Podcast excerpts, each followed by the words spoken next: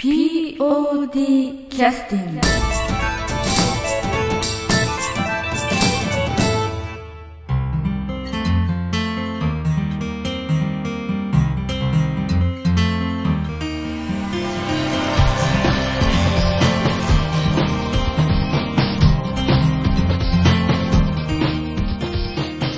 劇団 POD ポッドキャスティングです。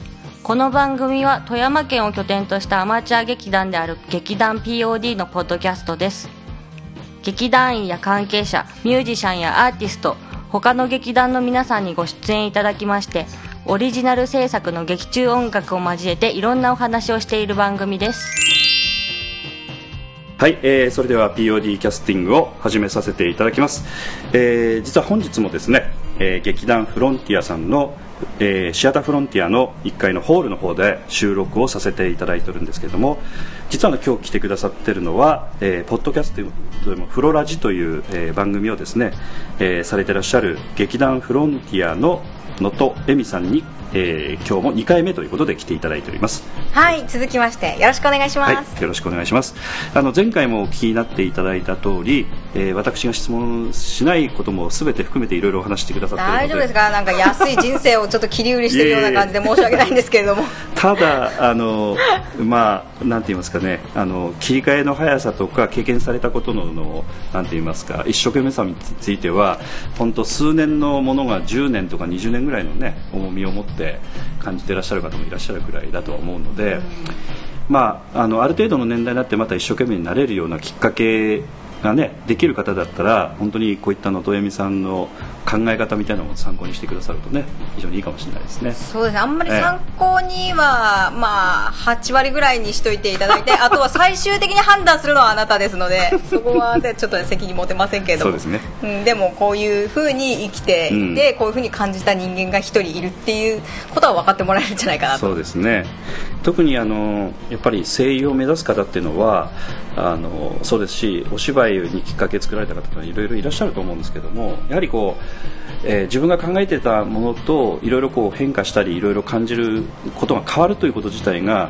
挫折と思ったりとかね、そういうふうに思う方も世の中に結構多いのでそうですね。ちょっとしたことで、ええ。もう自分ダメなんだとか、ええ。もう世界の終わりみたいに、ええ。まあ、私もよくなるんですけどあそうなんですあなりますなります。世界を呪ってやるみたいなことを結構言うんですけどはいはい。で周りのもねはい。その後はすぐにまた変わりますんで、はい。世界は素晴らしいとか言っちゃうような。まあご家族含めて皆さん大変だとは思いますけど。そうですねちょっとね大変ですよ本当に。というのとえびさんに今日来てくださって実はあの今日、えー、とフロンティアさんというのはあの、まあ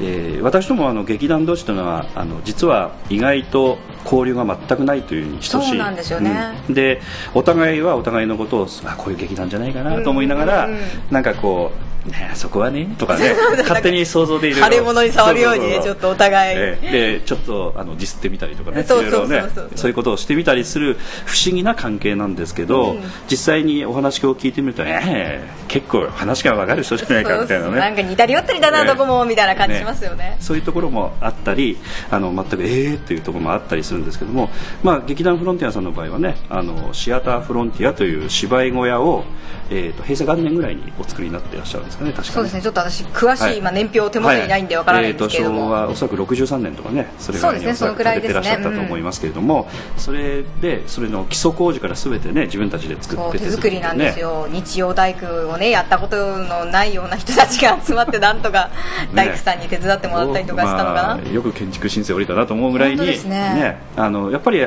それなりのスペシャリストがねいっぱいいらっしゃったんだとは思うんですけども、私も実は劇団フロンティアさんとちょっと縁が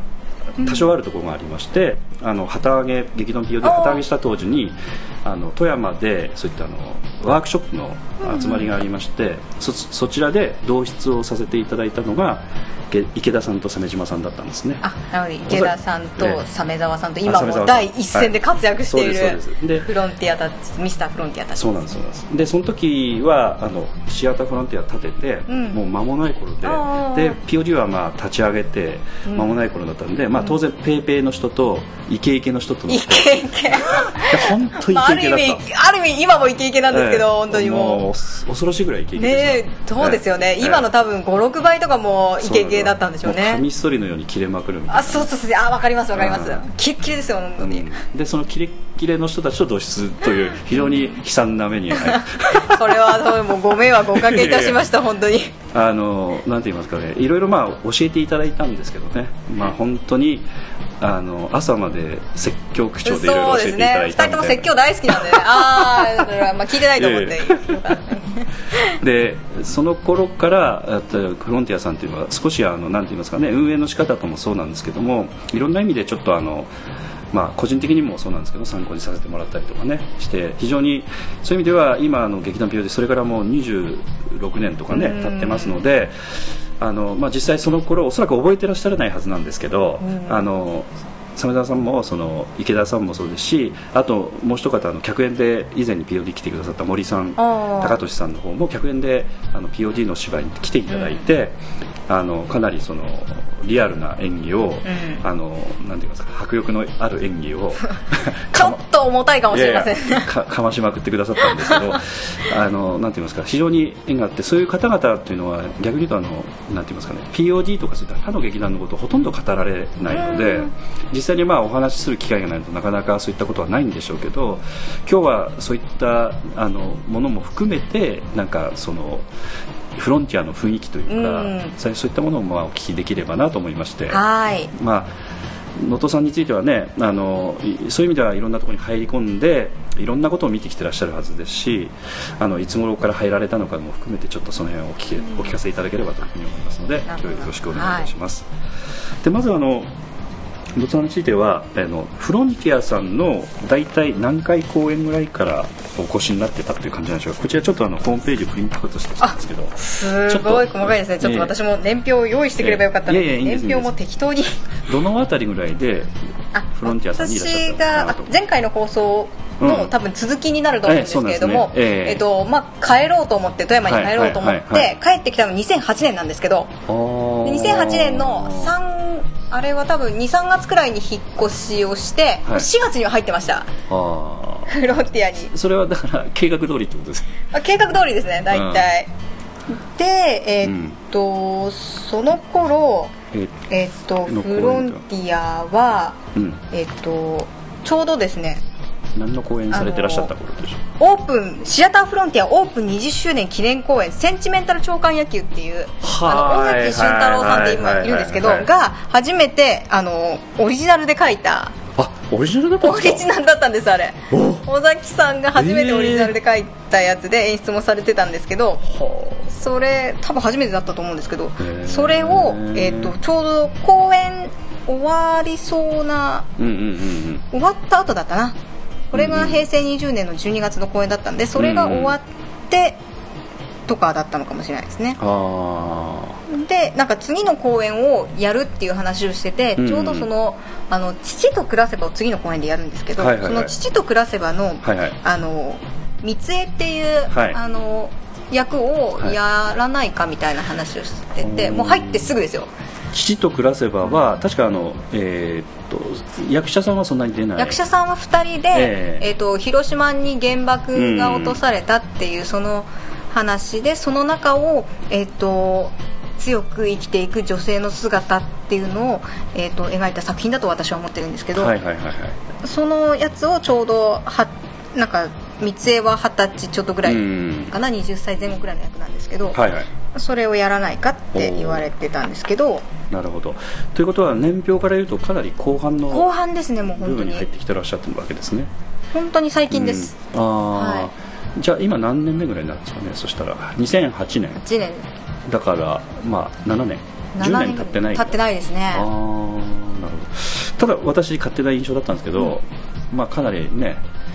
昔からいらっしゃるような。そうですね、初めてフロンティアに来た時に、うん。もうそこに行った団員とか、うん。あの女性のメンバーとかなりもう打ち解けてて、うん。もうかなりタメ口みたいな感じで喋ってたので、うん。えそんなに最近だっけ入ったのみたいなことはよく言われます、はいあのその中でちょっとあの今お話をお聞きしてて疑問に感じたのは、うん。フロンティアさんの歴史も長いですし歴史ありますね。その中で、まあ、こう言っちゃなんですけど生意気な人が入ってくるわけあそうです。はい入ってきます。大抵トラブルになりますね、そういう人はね、どどどんな感じだったんですか？入ってきた時に、うん。うん。えっとやっぱ熱心な方は、えっとうん。シアターに早く来るんですけど、うんうん。でもまあお家の都合とかでどうしても遅れるって方もいらっしゃいますし、はいはいはい。まあ、とにかく集まりがあんまり良くない。社会人の劇団さんのちょっと宿命的なところもあるとこんですけども。ろはありますね。多分どこの劇団でもそはい。はいはいはい。の時間通りに基地始められないっていうのは、はいそのアマチュアとしてしょうがない部分はい。はいだとは思ってるんですけど、はいはい。あ森高俊さんっていらっしゃるんですけど、はい。その森さんと2人ぐらいで。はい最初。最初来た時に、はい。でこんな感じやからあんまり期待せんといてみたいな雰囲気やったと思うんですけど。なるほど。あなたのニーズに応えられるかどうか分かりませんで、分からない。熱意的に答えられるか分からないみたいな、あそれは最初に私が森さんの立場でも言いますわ、うん。あのこんな人が来たらもうもう、うんもうもう持て余すかなみたいなみたいなねうんはいはいはい感じででも私は、えー、とやっぱりあの生きがっているのでこんなんじゃダメだみたいな。こんなんなんですかみたいな感じで。めんどくせえな。ちょっと面倒くさいでしょ？面倒くさいでしょ？なる面倒 くさいんですよ。とにかく面倒くさいんです。なんか一え人なんか熱意のあるやつが入ってきてちょっと面倒くさいことになりそうだみたいなえー感じだったんですけど、ええまあ、そこは皆さん周りの方が大人だったので、うん。これでも許してくれて、いえー、と今ではなんかすっかりみたいな、ただあの、まあ、あちょっとこの辺突っ込んで話をお聞きして申し訳ないんですけど。ああ大丈夫です。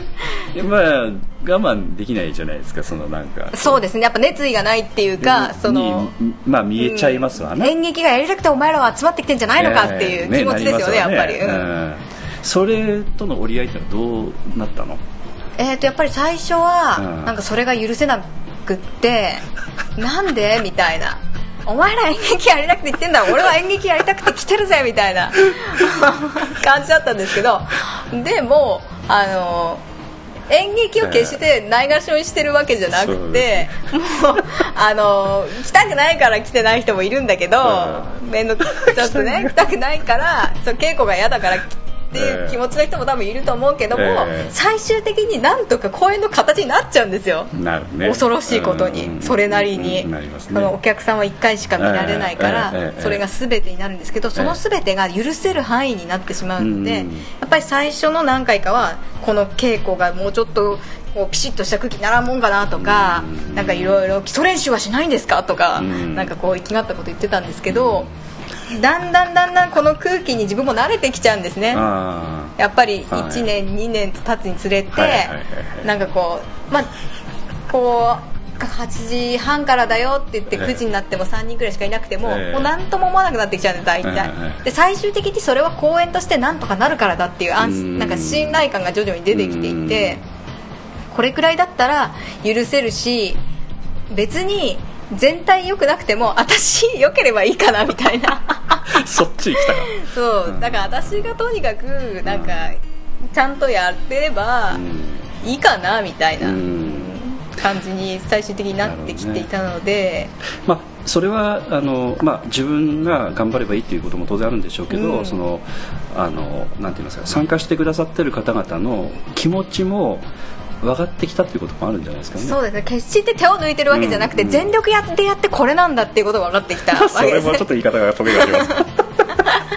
なんか例えばその、はいはいはい。やっぱフロンティアの特色って、あの20代からうん。やっぱ60代ぐらいまでの方がいらっしゃるんですけど、ええそうですね。やっぱり夜年並みには勝てないってみんな言っててその30代の頃は能登さんみたいにこうセリフもスイスイ入ったし、ええ稽古に来ただけでもうどんどん覚えられたんだよって言うんですけどやっぱりもう50になってくるとうん。その1日読まんだらわ忘れてしまうと。うん。だからもうあの頃の俺はもういないみたいな方をね今日飲み会行くとそういう話とかするんですよ。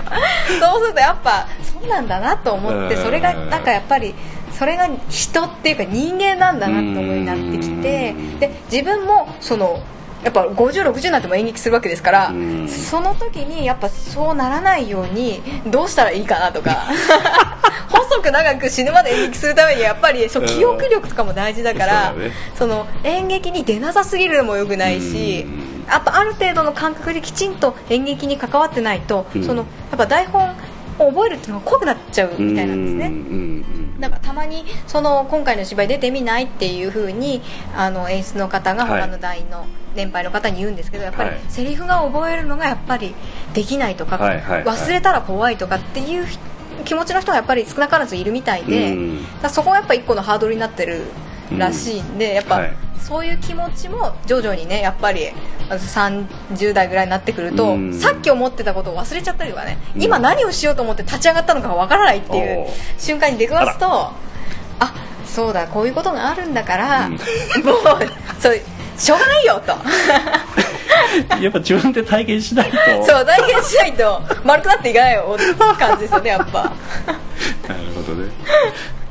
でもそういうなんていうかね優しさみたいな理解ですね。優しさというよりもね。理解ってこの人はやっぱりここ、うん。やっぱ最初わからないから、うん。なんか自分ぐらいできるんだって思っちゃうと、うん。けども人を見ていくとあこの人はここからここまでできて、うん。この人はここからここまではちょっとやっぱ難しい人なんだっていうのが見えてくるとやっぱその人に合わせたその関わり方をしようみたいなね、そういううん。上から目線的なとか、そう。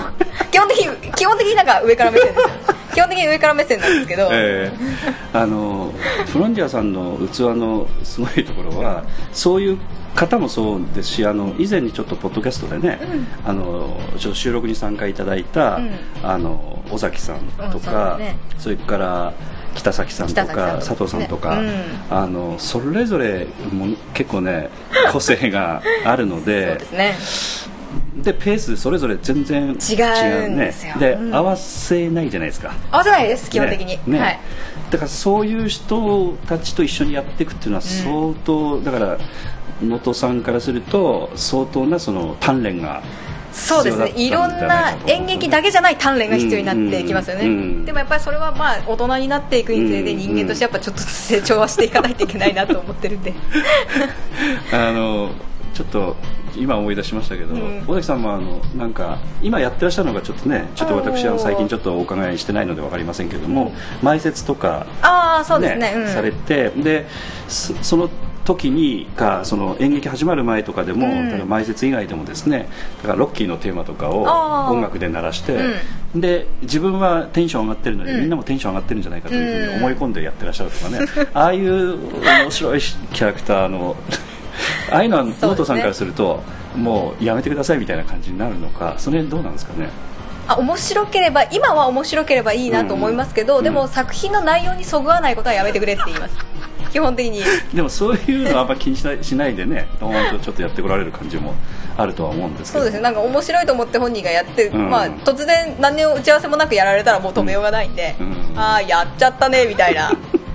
びっくりしたって多分楽屋でねなんか控えてる人たちは言うかもしれないですけどはい。はいそれぐらいのもんで。はい、だみんなそれぞれそういったこともちょっとなんて言いますかね許しながらというかそういった感じがすごくうん。収録してた時には感じたので、はい。そうですね。その時は私いないないんで、はい多そうですね。分もっと平和だったと思います。まあ、ただあの劇団もそのみんながそのなんていうかしあの携わっていくそのなんか世代世代によってとかうん。タイミングによって、やっぱカラーが変わるんですけれどもそのカラーは携わる方の、まあ、力関係という言い方はちょっと語弊があるかもしれないけれども、やっぱりしあの仕切っていく方々のね世代が少しちょっと変わったりとかするところもあるんですけど、フロンティアさんというのはそういう変化をね受け入れながらずっとやってきてらっしゃるはずなので。そうですね、ええ。そろそろそのまあ他の会社でも今世代交代の時期とかね、よく言われてますけど、やっぱりその技術の継承がね、私の働いてる会社でよく言われるんですけど 技術の継承がはいはい。あのうまくいくかどうかが会社の存続だみたいなことをね言われるんですけどやっぱりフロンティアもその技術の継承をきちっとやっていかないと、うんそのもう他のねあのベテラン者たちがいなくなってしまったらフロンティアは終わってしまうようじゃ、うんえっとここがあのアトリエみたいなことに古典ができるアトリエになってしまうのでまあまあできないことはないですけどただやっぱ芝居をねやる小屋というコンセプトがね、はいありますからね。ありますので。はい。まあ、ただ継承といってもまあ継承するものがいろんな範囲にわたっているので、うん。重いところもあると思うんですけどただ一つはその芝居をやりたいという熱さみたいなものとかね。あと、ね。先ほど本当基本的なコンセプトはおそらく変わらないんじゃないかと思うんですけど長く細く続けるというか、おそらくフロンティアのあの先人の方というか、うん。本当にあの立ち上げの方々についても同じようにおそらく考えていらっしゃるので根本のところはねかなりコンセプトピシッときてるんじゃそないかと思うね。うん、やっぱり何人になってもとにかくうん。次の世代につなげればとか、この期間を我慢すれば何度かつながるみたいな思いでやってきていた期間もあったので、うやんっぱそれはねなんか尾崎さんもなんか前ポロッと言ってたんですけど、なんかなんか一人になってもやるみたいな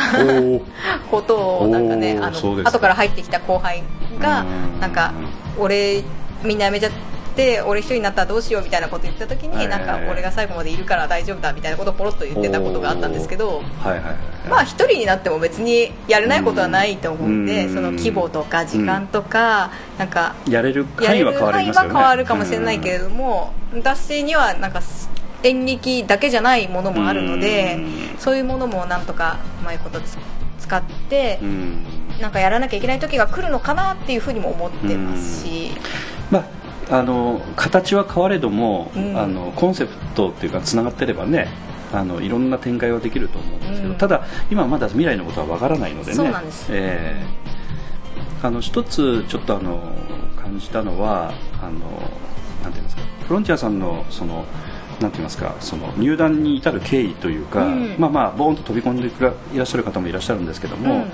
こうなあなあでこう取り込んでいくみたいな。そうです。ね基本的に囲い戦術みたい そうですな感じです。追い込み量みたいなもんで。そうですよね。なんかこう人が足りないなとか、あんたなんか誰かいい人を知っとらんけとか、うん。職場の後輩がおるんじゃないかとうん。かはいはいは、い。なんか、うん、やりたいって言っとったような人もおるけどねみたいなはいはいはい。こととか、あとはもともとちょっと客演とかでたまに来たことある人とか、そういう人に声かけて、まあ、とりあえず台本が決まってればちょっと役あるんやけどみたいな感じ。うんまたはその初めてちょっと参加してみたいんですけどっていう人はまあ見学に来てもらうのもそうなんですけど、うん。年末年始だったら忘年会とか、はい。あの新年会とかあるんでまず新年会あるんやけど来てみんけとか言って、うん。まず飲み会に誘って、うん。まあ、雰囲気感じてもらって、うん。大体こんな感じでこういう年代層で、うん。大体飲み会に来る人って普段の稽古にも来る人がうん。おることが多いので、はいはいはい。こんな感じでやっとってもしこういう雰囲気でも大丈夫やったらうん参加してみてよみたいなうん。感じとか。なんかもし役者でもダメならなんかスタッフもあるよとか、うん。あの手この手でこうやってやって。ただあの尾崎さんにねちょっとお聞きした時も、うん。あそうですね。の卒業してねうん。帰ってくるという情報自体がもうすでに伝わってるとかなんかそういういわゆるそのいわゆるそのなんとか田舎ネットワーク的な的なね。えーそういったところもあったりしていわゆるそのなんていうかそういう仲間を欲してるというようなことについてはかなりやっぱりあのなんていうのかな本当に一生懸命やってらっしゃる感じがあってん。能登さんについてもやっぱりあの前回のポッドキャストでもちらっとおっしゃっていただいてましたけどもそのあの若い人たちが演劇をやるということに関して目を細める的なねん。なんかそういうお気持ちがあるっていうようなね感じもあるんですけどもそのなんて言いますかこの田舎というかこの黒部という、うん。富山県黒部市というところで芝居をやる難しさともちょっと関わると思うんですけど、実際にこう何年かもうやってきてらっしゃる中であのその辺については何か感じられることはありますかね？まずは演劇人口が絶対的に少ないっていうの、うん。まあ、その背景に何があるかっていうと人口が少ないみたいな、うんうんうんであの黒部市のあの人口、ねうん。何万人の中で、あの年代別グラフみたいなのが市のホームページとかで見れるんですけど その若者が少なくてやっぱりね高齢者が多いんですよ、えー。そうなると難しいです。まず若者を獲得することが難しいはいはいはいっていうことですよね。はいはいはいであのーもう今富山県のこっちの東側の方には演劇部がない。まず演劇っていうものに触れる機会がなくて。それはあのすえー、と能登さんいらっしゃった時はまだあったというふうにさっき、ね、前回のポッドキャストでもおっしゃってましたけど。私が現役の頃はありました、うん。私が高校生だった頃はありました、けど、うんえーっとそれから数年して、うん。なんか一つなくなったとか、えー。この高校の演劇部なくなったはい。で、えっと、新川地区大会っていう、はい。この東の方の大会があったんですけど、はい。それがなくなって、はい。その富山市のちょっと中心に近いところの人たちと一緒の大会になったみたいなのがあってで最終的に、えっと、東側から演劇部が消えたっていうあ感じだったんでまず演劇っていうものを選択する選択肢がないです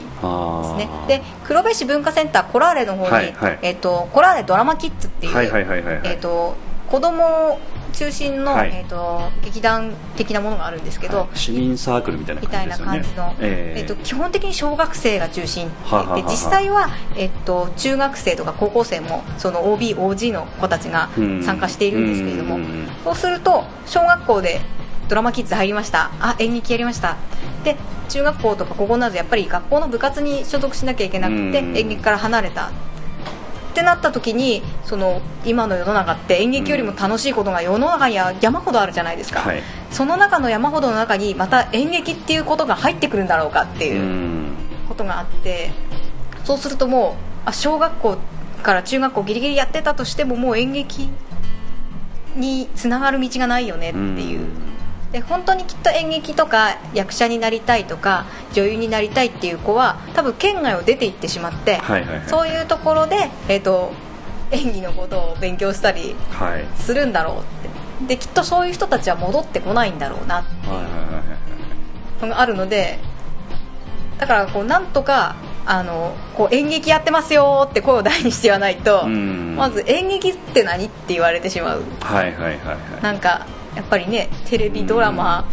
とは違いますから。まあ見たことない人に説明するのはえらく難しいですよね。えらい難しいですよね、えまあ、そういう意味では高校で何か部活動でそういったものがあるだけでも、うんそうですあねったなと、うん。なんか見たなとかね。そうですね。それだけでも結構ね、あうん。の大事なポイントになるとは思うんですけど全くなかったらね。触れる機会もないと、やっぱり部活で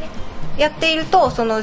黒部市にそういう近くにそういう劇団があるってなると、やっぱりその参考になるかは分からないけど見に行こうってういう、んちょっと見てみようかなっていう気持ちにはなるん。ですけど、はいはいそのベースがもうないのでおやーみたいな、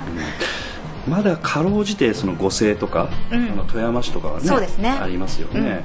だから今劇団 POD の方でも招待券みたいなものをうん。定期的にそういった演劇部のところには送ってるんですけど、リストがやっぱ減ってくので20年前に比べると、そうですよね。ええ。ああわ少なくなかりますっていうね。ちょっと本当に、えっとあれは20年前ぐらいかうん。10年前ぐらいかの,、うん。あの顧客リストと、うん。えっと現在の顧客リストの割合をちょっと最近ちょっと調査したんですけど、はいはい。やっぱりその学生の割合がものすごく減っていて、うんうんうんもう3分の1以下に、なっている。なるほどうね、ん。っていう現状がありまして、はいはいはい。こりゃいかんとその若い時に演劇知らんかったら、例えばその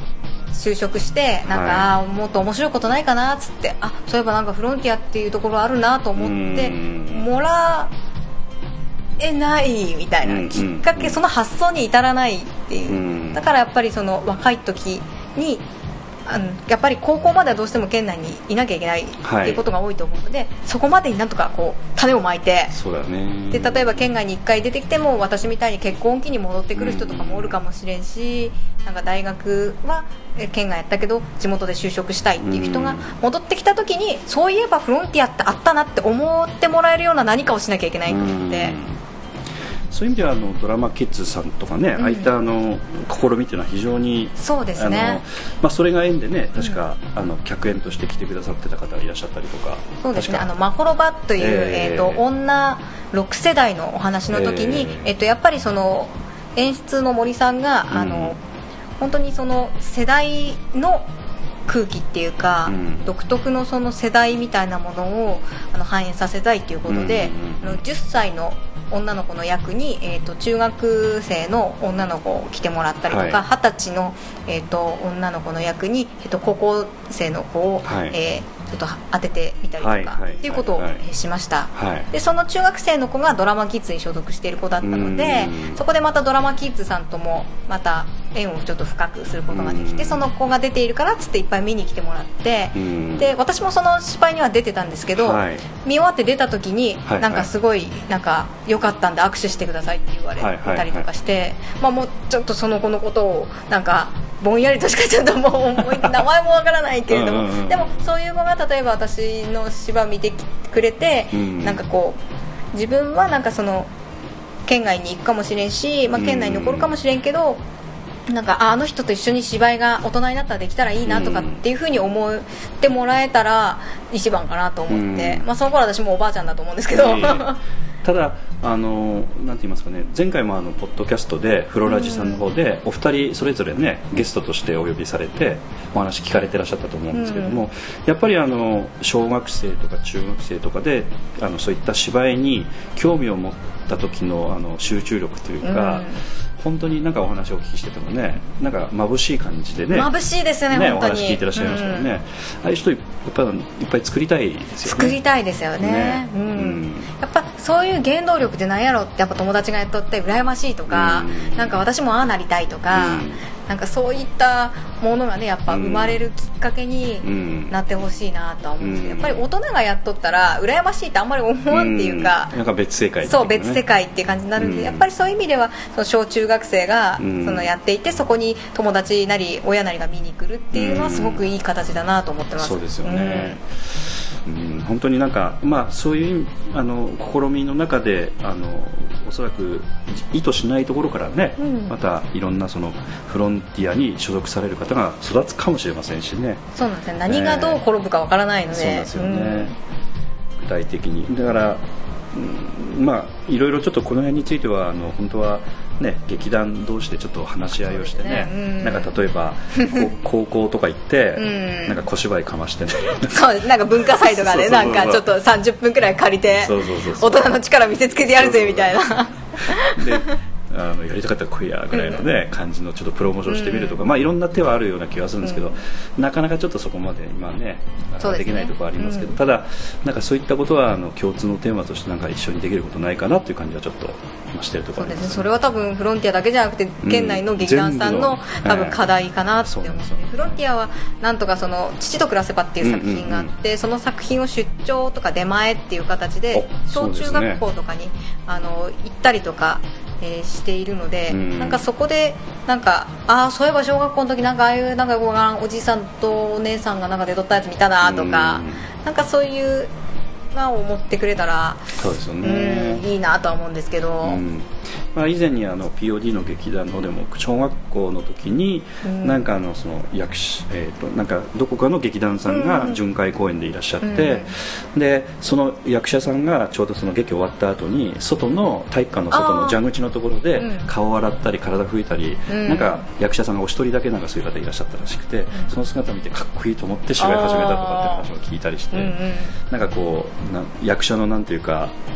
こう雰囲気が良かったんでしょうかねそのそうですよね。やっぱ何かの魅力があったんでしょうね。うん。なんかまあそういう何がきっかけかよくわからそう分 からないですからね。ああいう時ってね多感な頃は分からないですからね。ね。だから本当にそういう意味も含めてあのなんかね仕掛けたいなと思うんですけどなかなか難しいですけどね、そうですね、ん。ちょっと今学校関係はね、うん。なかなか難しいところがあるので、うん。ほいそれとっていう感じはするんですけど。本当芝居何か見てもらうのにもなんか強制して見せられた的なそうなんです。ね。そういうイメージが逆にあるとうん演劇って嫌だなって思われてしまうので、そうじゃないポジティブな受け取り方してもらう時は、うん。やっぱりある程度ねなんか興味持ってもらったりとか、うんなんか変なことやってるぞって思ってもらった方がいいのかなっていう。気はしますよねね本当にうちもだからあのこちらからも学校の授業の劇鑑賞会の一環としてどうですかっていう提案もされ、はいさせてい。ただいてるんですけど逆になんかフロンティアさんでこういう文化祭とかそういう時になんかできませんかっていう依頼とかももうぜひあればウうん。ェルカムだと思いますので、まあ、あの地元のなんていうかそういったマスコミみたいな方々も、うん。なんかあのアマチュア劇団に対してのそのなんて言いますかねこう接し方がよく分かってらっしゃらないというか単になんかこうニュースソースでこういった公演ありましたぐらいの感じしか取り上げてないんだけど本当は何かそういったところであのいろんなタイアップをしたりとかね面白いことがもしかしたらテレビ局さんとかもねできるかもしれないですし、なんかそういうことっていうのはどうしてもそのマスコミさんっていうのはあのなんか縁がなかったりするんですけどフロンティアさんの場合はケーブルテレビでね放送されたりとか。そうですね、はい。あのやっぱりケーブルテレビがちょっと山側の方とかで結構うん。発達してたりとか、うん。重宝されてたりとかして、うん。そのいけないあの年齢の方々が結構いらっしゃって足がないとか、足がやっぱり悪いしここでちょっとずっと座っていられないっていう方がいらっしゃるようで、うん。なんかそういう方は結構で待ち望んでいるらしく放送するのそれは嬉しいですね、うん。なので昔はその一部までしか放送されてなかったんですよ、うん。全編放送じゃなくてなんか1時間なら枠1時間っていう枠があって1時間のところまでしか放送されてなかったんですけど、うん。まあ、著作権とかいろいろねおそらくあったんでしょうけれどね、はい。それがなんかあの前後編とかに分けて、ええ。なんとかあの全編放送してくださる形になんかなったので、えーまあ、そういったことも含めてあのフロンティアさんねうまく活用してやってらっしゃる。ただ若い方がそれ見てくださればね本当はいいんでしょうそうですね、うん。なかなかだから若い人が目にするものってなんだろうっていううん。もの、でもインターネットは多分全全員がその活用できるわけではないはい。はい。っていうところで、やっぱりちょっとつまずきつつみたいな、うん。そうですね。本当に若い子はなんかどういう行動を取るんだろうみたいなとかね、意外と多いのがあの黒部市で発行しているニコニコタウンっていう、はなんかそういうなんでフリーペーパーみたいなのがあるんですけどあの商店街の方で作っとられるんですけどそこに載せると割と見てもらえるとかおそあとは黒部市の司法とかになんかそのなんかそう劇団員の誰かの話が載るとうん。結構見てもらえたりなるほどね。して、この間も職場で全然多分その興味ないようなはい。あの若いパートさんにはい。なんか、なんかなんか演劇とかやっとられるみたいな。この間はい黒部の司法に乗っ取られたぜっつって、ああそうそう私私みたいな。っはいはいはい。ていう感じであのまあ、大人になってからもね当然興味を持ってくださる司法というのは、まあ、高校生とかなかなか見なそいうでしょうけど。なかなか見ないかもしれないですけど。ただ大人になってからそういうのをちらっと見てあ試合出てるっていうまあ、かなりのその方にとってはインパクトだったんでしょうね、あると思いますよね、うん。学生さんでも例えば自分の学校行事がなんか写真としてねああの司法に載ってる田植えとか,、はいはい。なんか稲刈り体験とか、そういうのパッと見た時にねたまたまなんか目についたりとかしたらラッキーぐらいの勢いですけど。なるほどね、じゃああのちょっとこの休憩にちょっと入らせていただいて、あのえー、とリクエストいただいているのが「広くて素敵な宇宙じゃないか」というところより「はい。ニュースプラネット」という曲を選んでいただいているんですけども曲紹介お願いしてよろしいでしょうか？はい。お茶の間の話題から宇宙情勢まで何でもお伝えします。広くて素敵な宇宙じゃないかよりニュースプラネット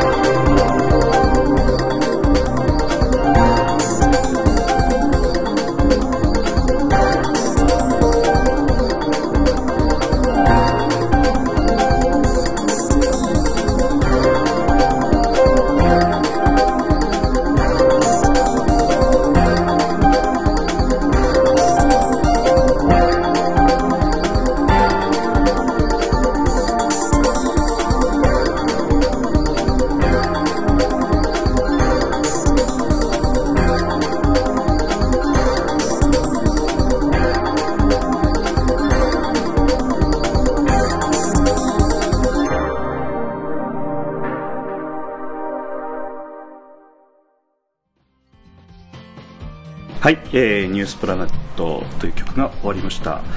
えー、とこれはあの広くて素敵な宇宙じゃないかという前回のね44回公演劇団 POD でさせていただいた公演の、えーまあ、ニュース映像の時に一緒に流れてた音楽なんですけどもこれあの10年前の、えー、27回公演の時に、えー作った曲そのまま実は使わせていただいておりましてすごいです安田ね孫君が色あせないっていうのがすごいですよね、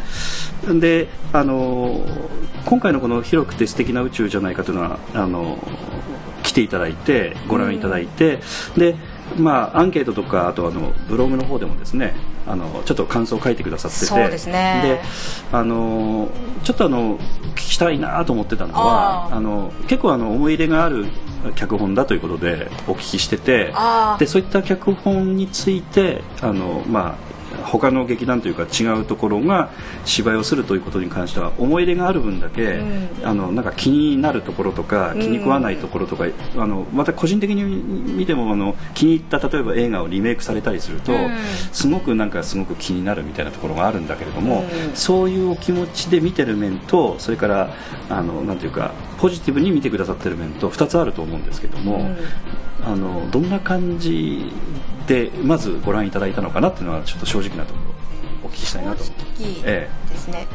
あのもう広くて好きな宇宙じゃないかっていうのは、60分ではい。ハーフタイムシアターという、はいはい。キャラメルボックスのコンセプトにのっとってやってるえもので、その60分というその手軽さとか、うん。それから高校演劇では60分という規定がありますのでそれに合致しているっていうことでものすごい多くのあの劇団さんなり高校生が演じてきていて。おそうなんです、ね、そうなんです。で例えばキャラメルボックスさんのロビーとかに行くと、はい。えっと、葬式の,、はい。あの加藤さんっていう方がいらっしゃって、はい。その加藤さんに私プロデューサーの方プロデューサーの方です、はいはい。でその方に私高校生の時この役やりましたとかって声をかける人も結構いらっしゃるという作品なんですね。超人気の。超人気劇団の超人気作品と思っていただければ。ああそういうのを知らずにちょっとやってってるのも問題あるんですけど。そういう思いでご覧になっていただいてるということなので、うんまあなんて言いますかね。まあ要するに気にく気に入るところと気に食わないところがあると思うんですよね。個人的な好みとして。好みとしてですね、ええ。あの正直なところその、好みでなかったところっていうのはありましたか？好みでなかったところですか、ええ。例えばあのアンケートのところにちょっと音楽のところとか少し変えてくださってたと思うんですけどもあのまた印象はもしかしたら変わってらっしゃるかもしれないんですがあの、まあ、あえてちょっとあのアンケートはちょっと言いませんけれども。どどの点について一番聞きたいですかね？いやいや全体的なあるいは一番気になるところが演出例えば組み立て役者、まあ、いろんな視点視点があるとは思うんですけど。だからみんなが知っている作品だからこそ、うん。みんなそれぞれの中に多分思い入れとかがあると思うんですね。私はこの役が好きとか、はい。私この役やったからこの役はどういうふうに演じるんだろうとかって、でも私広くて素敵な宇宙じゃないから演じたことがないんですよ。え？ないんです。あそうですか。そうなんです。やったことがないいんですだからあやりやるんだったらあの役やりたいなとかそういうのはあるんですけど、どんな役やりたいんですか？あ広くて素敵な宇宙じゃないかだったらクリコちゃんやりたいですね。あいいわゆるその、えーとおばあちゃんにうん。反反抗っていうか、うん。おばあちゃんを認めてしまったらまた別れる時に悲しくなるからっていう気持ちで、あのおばあちゃんと仲良くしないっていう。そうですね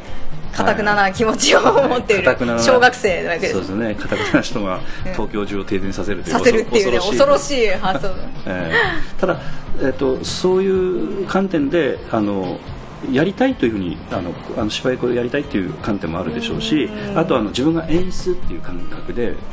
そうですね。見る私ケースもあるんです演出はしたことないんで、うん。本当になんか机上の空論みたいな理想論みたいになっちゃいそうなんですけど。ただそういうお気持ちもあるんですよね演出って、まあもし自分がするんだったらこの作品のここをピックアップしたいとかっていうのはありますけど、なるほどなるほど。なんだろうな。なんかまあブログの方はね当うん。然その大人としての言葉って書いてあったので、そう最近なんかねちょっとブログ、私結構あのあのはっきりものを言ったりとか、ええあの割と毒舌気味でブログを書くっていうのが有名なんですけれども、劇団員の中でも有名なんですけれども はいはい。その劇団員に丸くなったねって言われる感じだったんです最うん。近うんでもなんかそれはそれは遠慮して言わないというよりも遠慮して言わないっていうよりはもう、うん。そういう境地に立ってしまったっていう感じでうん。見てその境地に立ってしまったっていうところの方が大きかったですねなるほどね。うん。あのおそらくちょっと同じ日だったかちょっと記憶がないんですけど、うんあの森高俊さんも森高俊さんはね次の日に見に行ったのかな、うん。うん。で、えー、と以前のその、うん。あのフロンティアさんの公演でも、確か、えーとえー記念公演か何かでちょっと前ですけどもね。そうです。結構前になるんですけど、えーやってます。森高俊さんが演出で、うん。でおばあちゃんの役をやっ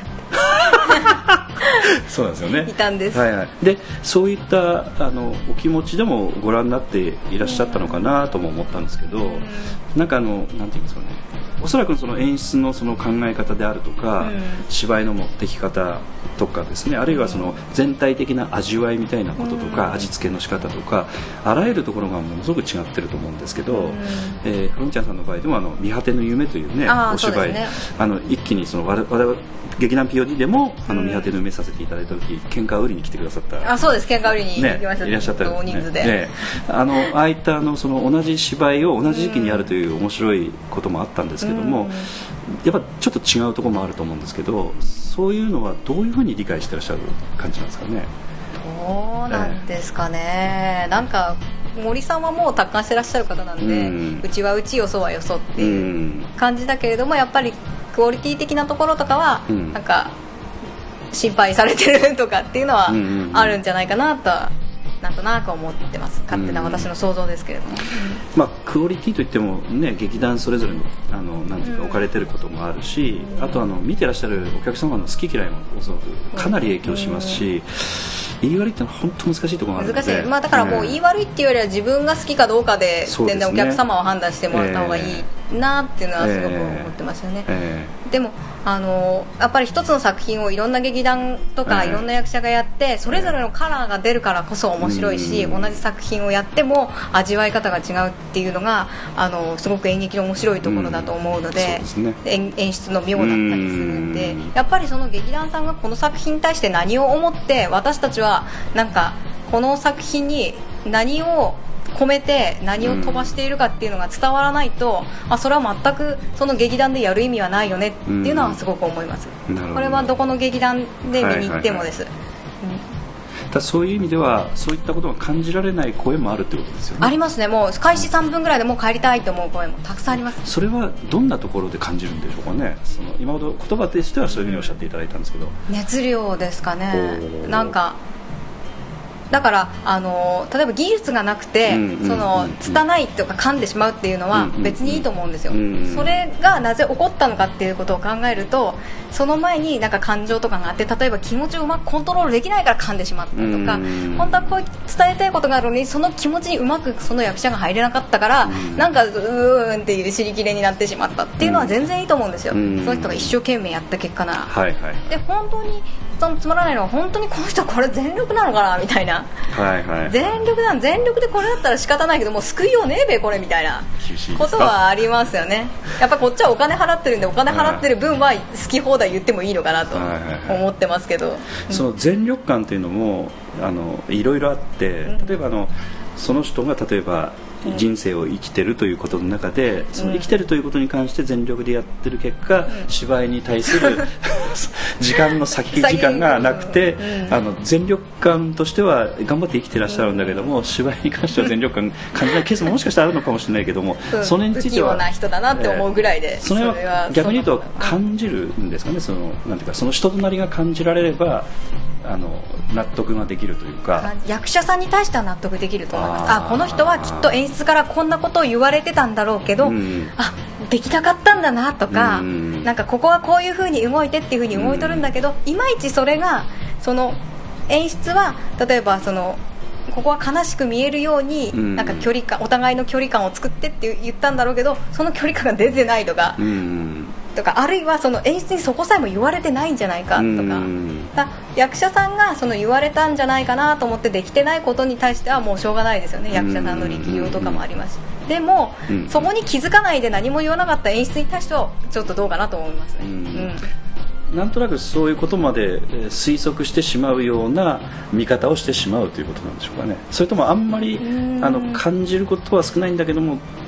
あのそういうことも感じることもあるっていう感じですかそういうことを感じさせるものだったっっていうことじゃないかなと思いますね。普通はそういったところを意識しないでしないで集中して作品に入って、うん。ああよかったこの人なんかかんかんなんかこう共感してしまったっていう気持ちの揺れ揺れ動き方が自分ができるっていう舞台だったらもうそういうことの話じゃないですよね。だからそうじゃなくて例えばあのそうじゃないところが気になってしまうような舞台ってどういう舞台なんだろうっていうことですよね。うん。その私が昔あの教えていただいた演出家の方が言っていたことで私いろんなところでも言ってるんですけど、はいそのお客さんがストーリーを追うようになってしまったらそれは何も伝わってないから、うん。それは最お客さんが取る最終手段だからそうならないようにしてくれみたいな、うん。結局はあのその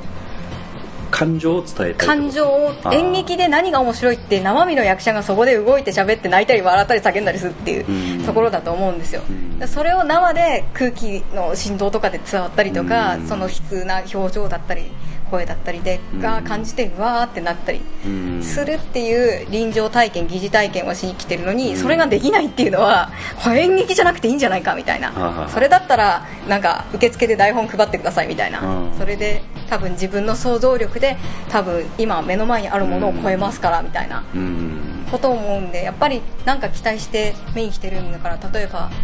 私はよく言われるんですけど、うん。なんか自分が想像してないことが一個でもあったりとか、うん。そういうことで納得させられるとあ見に来てよかったなってなるほどね。思うみたいな。ことなんで、うんやっぱそう、そっかそっこかこね期待されない役者っていうのはやっぱりつまんないかなと思いますし、自分のハードルがなくなっちゃうんでなるほどなるほど。あるからやっぱりそういうところかなと思うんですけど、うん。私はやっぱり見に行った時に、うんなんかこう自分がなんとなく予測して見ちゃうわけじゃないですか、うん次この人はこういう感じでなんか気持ち変えていくのかなとか、うんでやっぱり自分の斜め上のところのことをやってきたりとか自分が思っている以上の精度でそれが出されるとびっくりするわけですよ、うん面白いって思うわけですけど、だそういう瞬間に立ち会えるとああ見に来てよかったなと思う、うんそれは本当に2時間のうちの本当に3秒とかなんでしょうけど、うんでも見に来てよかったなと思ってます、うんだからそういう瞬間に出会うためだけに見とるかもしれないですけど、なるほどね。あのえっと、以前からちょっと感じてたのはそのお芝居を作るっていう感あのその本当にそのお芝居を作っていくその作品を作っていくという考え方として、うん。まあ、いくつか考え方がある中で例えばそのあのそうですね。アメリカの例えばその映画制作っていう感じになると、どちらかというとその映画制作っていうのはスタッフィングが軸になっててで役者さんが出ていただいて役者さんがコマでこう動かして作品を作っていくと。ただあの以前にもちょっとあのお話ししたことがあるんですけども日本のあのお芝居の例えばチラシを見ると役者さんしか基本的には載ってなくてうん。プロの駅に。でこの人が出るから見に来てくださいねうんみたいな出し方をしてどちらかというとそのスタッフの方っていうのは言葉としては裏方という言葉があってうん。で裏に回りましてあの陰で支えますということでその役者というものをフューチャーしたような芝居の作り方になってる面もあると思うんですけどもあのいろんな作り方があると思うんですけどもどちらかというと私の方はあのそのなんて言いますかスタッフがその芝居を作っていくみたいなところが少しあって、役者さんもその中のパートの一つみたいな感じがあるんだけれども、あの見方としてはそのかなりその能登さんについてはその以前からのそのいろんなその役とか芝居とかその演技ということに関してものすごくそのこだわこう考えてらっしゃるところがあるのでこだわるというか考えてるところがあるのでそういったところっていうのはかなりやっぱ強めになってらっしゃるんでしょうかね。どうなんでしょうか。自分としてはどうですかその辺のバランスっていうのは。バランスは、多分フロンティアだからかなっていう部分もあるんですけどフロンティアはやっぱりお客さんが LINE の知り合いとか、うん。会社の人とかで、うん。役者を見に来てるんですよ、うん。なんとかさん出てらっしゃるから見に行くわっていう方がすごく多い、アンケートとかでも誰に誘われましたかとか、うん。誰がお知り合いですかっていうとやっぱり団員の名前がすごく、んえー、と3分の1くらい書かれるんで、やっぱりその方が出てらっしゃるからその人を見たくて見に来てるっていう方が大半なのでなるほどなるほど。やっぱりパーソナル的なあの作り方をしますし、うん最近は舞台セットすごく頑張ってはいるんですけど、そうじゃなかった時代もあるので、うんうんうんうんやっぱりあの生身の人間で勝負みたいなうん。ところがやっぱり大きなものとしてあるんじゃないかなと私個人は思っているのでやっぱ役者さんに魅力があってこそみたい,、な。それは、うん。あのえまあ、このポッドキャストを、ね、録音する前だったかちょっと後だったかであくまでも個人の意見でフロンティアを語るとなるとっていうことでおっしゃってましたけど、なんとなく能登さんのお考えとそのフロンティアさんのお考えとちょっとシンクロしてるところでもありますわねそういったところっていうのは。やっぱフロンティアで活動してるとやっぱフロンティア的な考え方になりますよね、うん。やっぱり持ち小屋を持っていてここにうん。古くからそのシアターが立った時から来てくれるお客さんもいっぱいいらっしゃいますし、そういう方々が求めてきてらっしゃるものをやっぱり出す必ず出すっていうのが大事かなっていうのがあるんで,、やっぱりお客さんのねなんかあの重みがもありますよね、えっと、フロラジをお聞きした時も、うん。お座布団のね評価の件で、そうですね。35回目にしてお座布団が良かったって書いてくださったっていうね。そうです。やっぱりそこまでに気を回せるや人がいなかったとか、うんうんうんうん手が足りなかったとか、うんお金がなかったとかいろんな面がうん。あるんですけれども、まあ、そういったところも含めてかなりそのなんて言いますかその役者ベースということもあ,、うん。るんだけれども野田さんから言うと結構そういうところもおそらく口出してらっしゃるんじゃないかと思うので。そうですね。お客さんはやっぱり大事ですね、うんうんうん。お客さんがいてくれてこそ最終的な公演ができたりとかするんであって、別に自分たち演劇やりたいんだったら適当になんかそこら辺でやればいいじゃんっていう、うん。お客なんか呼ばんでよみたいな金も取らんでいいし、うん。お客さんの時間も取らんでいいしみたいなってことは結構いろんなことで言ってるんですけど、うんうんうんうんそうじゃないんやったらやっぱり何か返さんなんよねっていう、その辺の気持ちの表現の仕方として、まあ、一生懸命やるとか、うん。まあ、熱意を持ってやるとかっていうことにもなるんでしょうけどそのいわゆるその芝居の作り方っていうことに関してはそのあの、まあ、フロラジの方でもちょっとあの森さんのね、うんうんうん。インタビューあのそうですね。うん。彩香さんでしたかね、うん。あのお聞きになられてあの淡々とこう語られる、そうたったのかな。語り始めるとすごいんですよ。集中力がすごいんです本当に。そうですよね。であのお話をお聞きしてるとやっぱりそのなんていうかねあの役者に対しても結果的には厳しい要求になっちゃってるんでしょうけれども、あのかなり深くこうやってくださいよと、うん。うん。いうようなキャッチボールがおそらく稽古場でも発生されてでね。投げられた人は、うん。まあ、それぞれの受け止め方で、うん。結構、まあ、それももがき苦しむ方もいらっしゃればいろいろいらっしゃるんでしょうけども、まあ、そういったキャッチボールというのはかなり重要にねやってらっしゃるところがあって。そうですね、森さんの演出の時はかなりそういう自分のパーソナルな部分とか、うん自分の考え方とかがきちんとしてないと、うん。なかなか答えることが難しいうん。っていう時もあります、うん。であのなんて言いますかそういうことも当然ご自覚してらっしゃる上での発言なんですけれどもそのあの私が演出別に無理してしなくてもいいから他の人ももやるときはあのあのややってくれと俺はこれしかできないからみたいな感じのねなんかそういうお話も確かフロラジでもされてらっしゃったような気がしましたけど、えーのあ森さん。森さんがですね。あ、あーえーそうですね。森さんあの演出はやっぱりその森さんのもう人柄とかうん。熱量がそのまま乗り移ったようなものなので、うんやっぱり森さんがこうしたいとか、うん。ああしたいっていう思いに俺は100%以上で行くからお前らも全力でぶつかってこいよみたいな、うん。でそういうのが、えー、とやっぱりずっとつ何回公演も続いたり、うん。そういうのはやっぱりちょっと僕には難しいです。私には辛いですっていう人はまた別の演出うん。の方が、まあ、フロンティアいろんな人が、ね、演出するんで、はいはいはい。の時になんか全力で頑張ればいいとか、うそういう時に参加すればいいとかっていう。ね。うん。その中に能登さんも候補に入ってこないんですか？えー、何の何を候補ですか、ええ演出え演出ですか？私うん。基本的に演出はしないことにして。るなななぜですか？なんかあの自由にっていうか私の思い通りにならないことが起きるのが嫌なんです。あこれはいろんなところで言ってるから大丈夫ですね、これは飲み会の時とかも言 言ってるんで私は嫌それが嫌だからやらないんです。だからまあもしやるとしたら本当に私がこの人なら大丈夫っていう人でしかやりませんって、ただあの、まあ、こういっちゃなんですけど演出は妥協の産物なので、まずそれはありえないですよね。ね。好きな人を選んだもんね、うん。そうそう。だから自分でじコントロールできるとすれば自分のパーソナルなうん。ことしかコントロールは基本的にはできませんので、まあ、役として出るっていうことだけになってしまうというそうですね。だから基本的にその裏に込められたものはお断りしますってことだと いうことですよねっていう、うん。ただ作るっていう面白さっていうのはないですかね。どうなんでしょう。あるんじゃないですかね、うん。でも私もその演出はしませんけど例えばこのシーンをなんかどうするかって役者として考えた時にやっぱり自主練とかで、うん。いやじゃあいやちょっとこのえシーンに出てくる役者集まってやろうぜみたいな時にやっぱり前から見ていやそれだと伝わらないからやっぱこう動いた方がいいとか、そういうことはやりますので、うん。一応森さんのその意図とかを自分なりに汲み取って、うん。えっと、なんかやっぱりここはこの2人の関係性でこのお母さんの方が例えば強いんだってことを思わせるようなことをしなきゃいけないから、うん。やっぱりそこはもっとこういう気持ちを前に出さないと、うん。この娘を演じてるとしてはちょっとその気持ちが足りないよとか、でなんかもっとここはそういう気持ちでとかっていうことをやりますから多分それの積み重ねなんだろうなと思うんですけどそういうことをやるともう面倒くさくて絶対やりたくないと思いますね。まあ、全体に関わると、うん。そちらのあの今のお話とうん。こちらの話が矛盾が生じる可能性もあるので、うん。それをどうバランス取るかというとどどちらかで妥協しなくちゃいけないとか、あとまあ出てくださる役者さんの,、うん。あの当然そのニーズとか、うん。あのスタンスもあるので、そことのバランスもあるでしょうし。ね。求めすぎてもよくないし、うん求められなさすぎてもよくないっていうところもね、うん。やっぱあるので。ただクリエイトしていくっていう楽しみについてはあのまあバサッとすぐねお切りになって結論出される方なんで、うん。あの検討の余地はないかもしれませんけど、うん。演出とかはおそらくやっていかれると面白いとは思うんですけどね、多分やらなきゃいけない時が来たらその時考えればいいかなと、うん。うん。やらなきゃいけないかわからないことで悩むと時間がもったいないんで、うん。それだったら今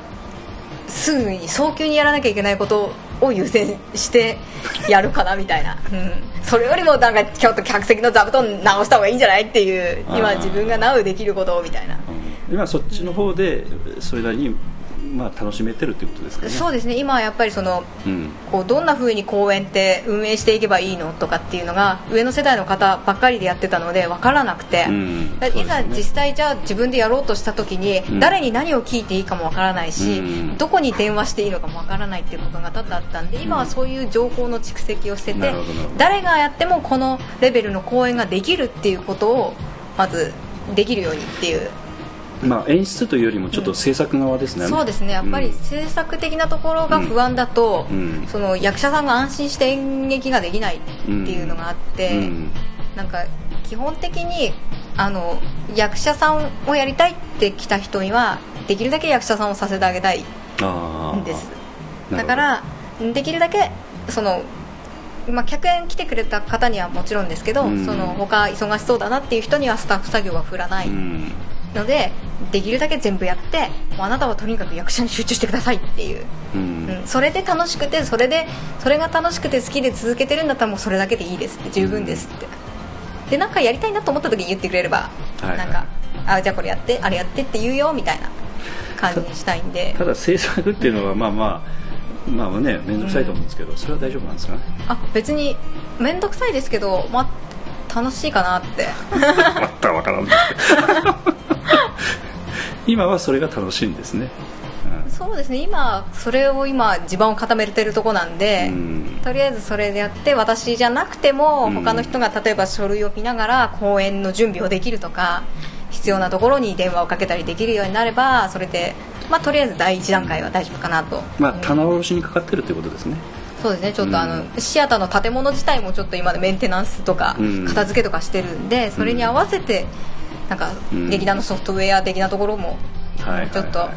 誰か一人任せっきりにするんじゃなくてはいはいはい。なんかできるところはみんなで分担しようよみたいな感じでできたらいいなっていう準備をしてるところです、うん。うん。まあ、制作側っていうのはやっぱり本当に目利きの部分が重要で、やっぱそういったものの積み重ねがちょっとノウハウになってたりするところもあるので、やっぱ分かる人じゃないと、なかなかねちょっとあの落とし込んでいけないところがね。そうなんです。気がつかないうんといけないんですよね、最初にね。気がつくっていうところが大事、まあ、うん演演劇もそうですけど、うん。演技もそうですけど、ん。ん。気がつくっていう疑問を持つっていう、うん。で改善するみたいな、うん。そうなんですよね。だからその辺の感触がちょっとわからないと、うんなかなか。でそういう人とあの蓄積するっていうのはその上で蓄積していかないと、なかなか残っていかないのでやっぱその辺ちょっとね今ちょっと面倒なこと取り組んでらっしゃるので偉いなと思って、うんそうですね、うん。でもできる人がやればいいかなと、うん。できる人がやった時にもう自分ここまでだ無理だと思った時にもしかしたら彗星のごとくその仕事を私が請け負いますみたいな人がね入ってきてくれるかもしれないから。来ない来ない なんかそういう、ね、タイミングがあればはい。それをパスみたいなはい。感じねっていう淡い夢ですけど。ただあのおそらくそういったことはあの傍から見ててものすごく感じてらっしゃる方もいらっしゃるし、まあ、感謝してらっしゃる方もねいらっしゃると思うので、ん。そうですね。言ってほしいですね、うん。うん。いやいや間違いなくいらっしゃると思いますよ、はい。まあ、あいつまた面倒くさいこと一人でやってんなぐらいには思われても全然いいんですけど。いえいえいえとんでもないじゃああの、えー、とあともう一点だけちょっとたかったのは、そのポッドキャストの件で、あの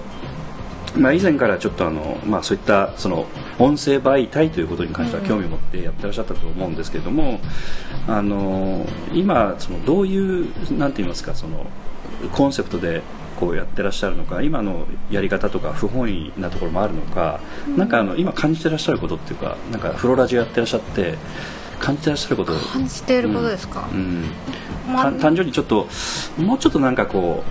ううまくこうパッとこう短期間でパパッとできないものかなみたいな風なよくわからないですけどなんか感じてらっしゃること。感じてらっしゃることは役者さんが、まあ、基本的に団員が出てきてくれうん。て役者やってることが多いんですけど、うん。そそのやっぱ演出とかで、うん。そのもっとその自分のパーソナルな部分とかその人の味みたいなところを出してくれみたいな経験を出してくれみたいなところはあるんですけど、うん。やっぱそういうところが出せ出すのが難しい人がいっぱいいるんで、難しいと思いますね。でそれなんで難しいかっつったらやっぱり、うん。その人前でそういうことを語るのが恥ずかしいとか、うんなんか自分はそういうイメージじゃないとか、うん。自分はこうあるべきだみたいなものが邪魔をしていてそれで表現できないんじゃないかみたいな ことが、まあ、演劇初心者とかも結構あるんですけど、まずは自分でその自分の恥ずかしい体験とか、うん。なんかこう思ってたってことを喋ることによってその自分の板の上で自分の人生経験とか感じたことを出すがの抵抗を少しでもなくなればいいなと思って。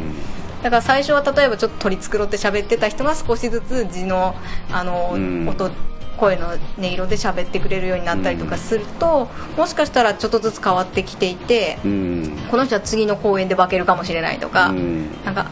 特に一緒にパーソナリティをやってる彩香さんはう演劇経験もあんまりなくて、うん。こうやってフリートークで喋ったりすることもね、うん。あのちょっと苦手って言ってたんですけどやっぱり一緒にやっていくにつれて慣れてくると、うん。なんかこういうことも喋っていいのかなとか、うん。こういうことはなんかちょっと乱暴だかもしれんけどエミさんがこれぐらい言っとるんやから私なんて可愛いもんやよねみたいな感じで喋ってくれて、その面白さとかなんか自分の意見を言うことに抵抗がなくなると、うん。それがなんか演劇にも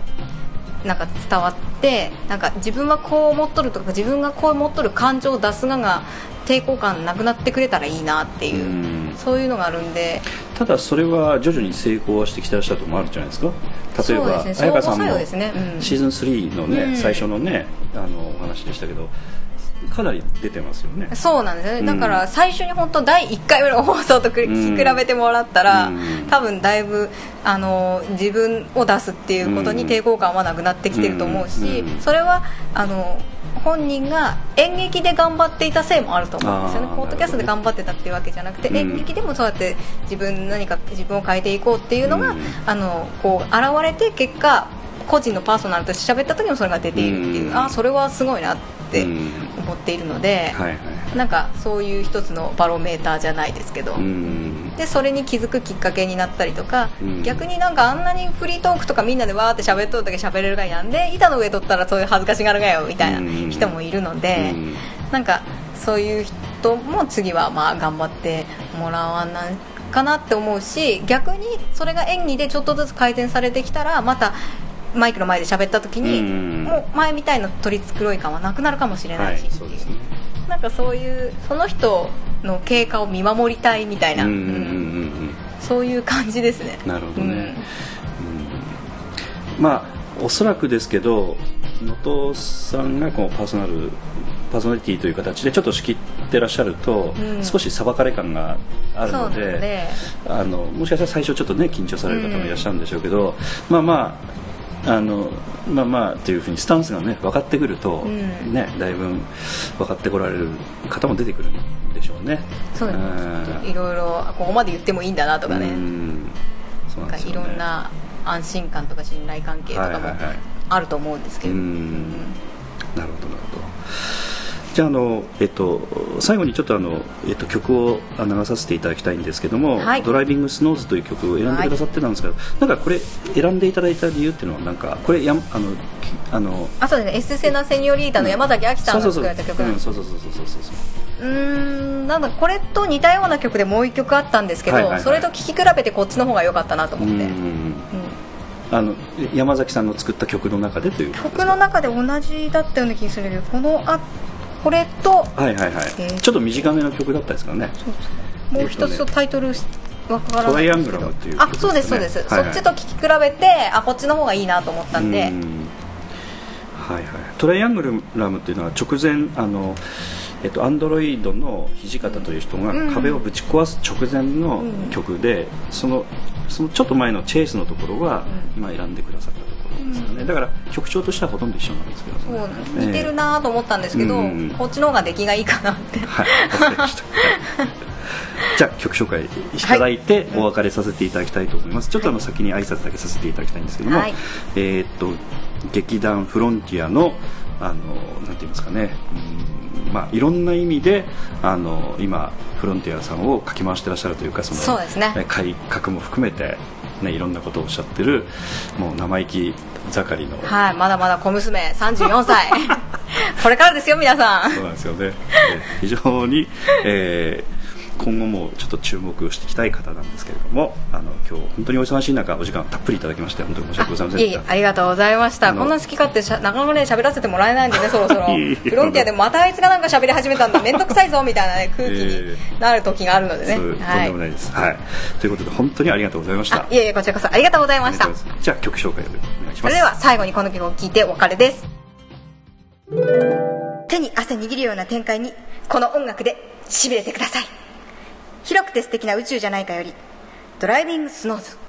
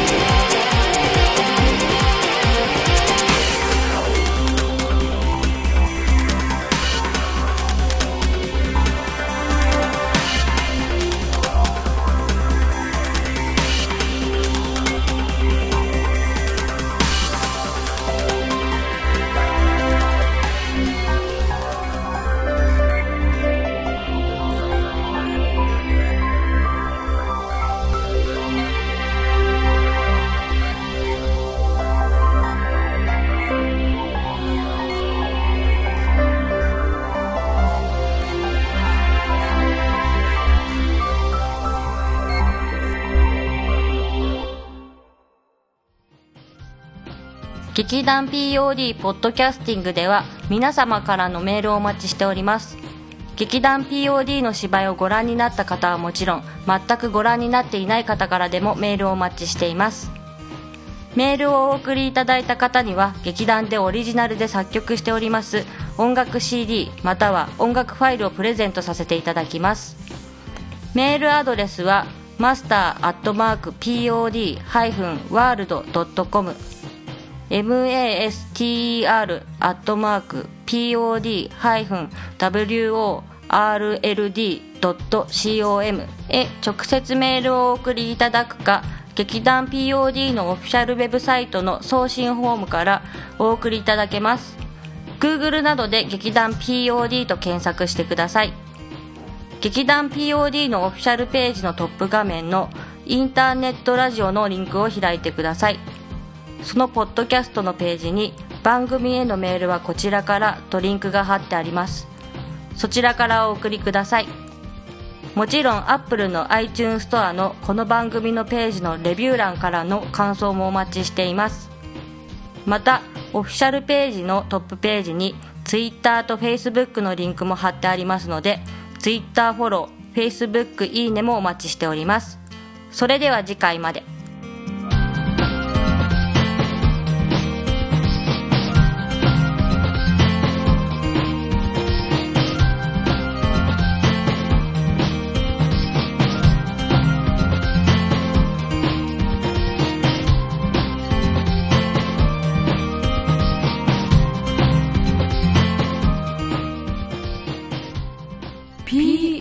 Hrafntingi Kerstin.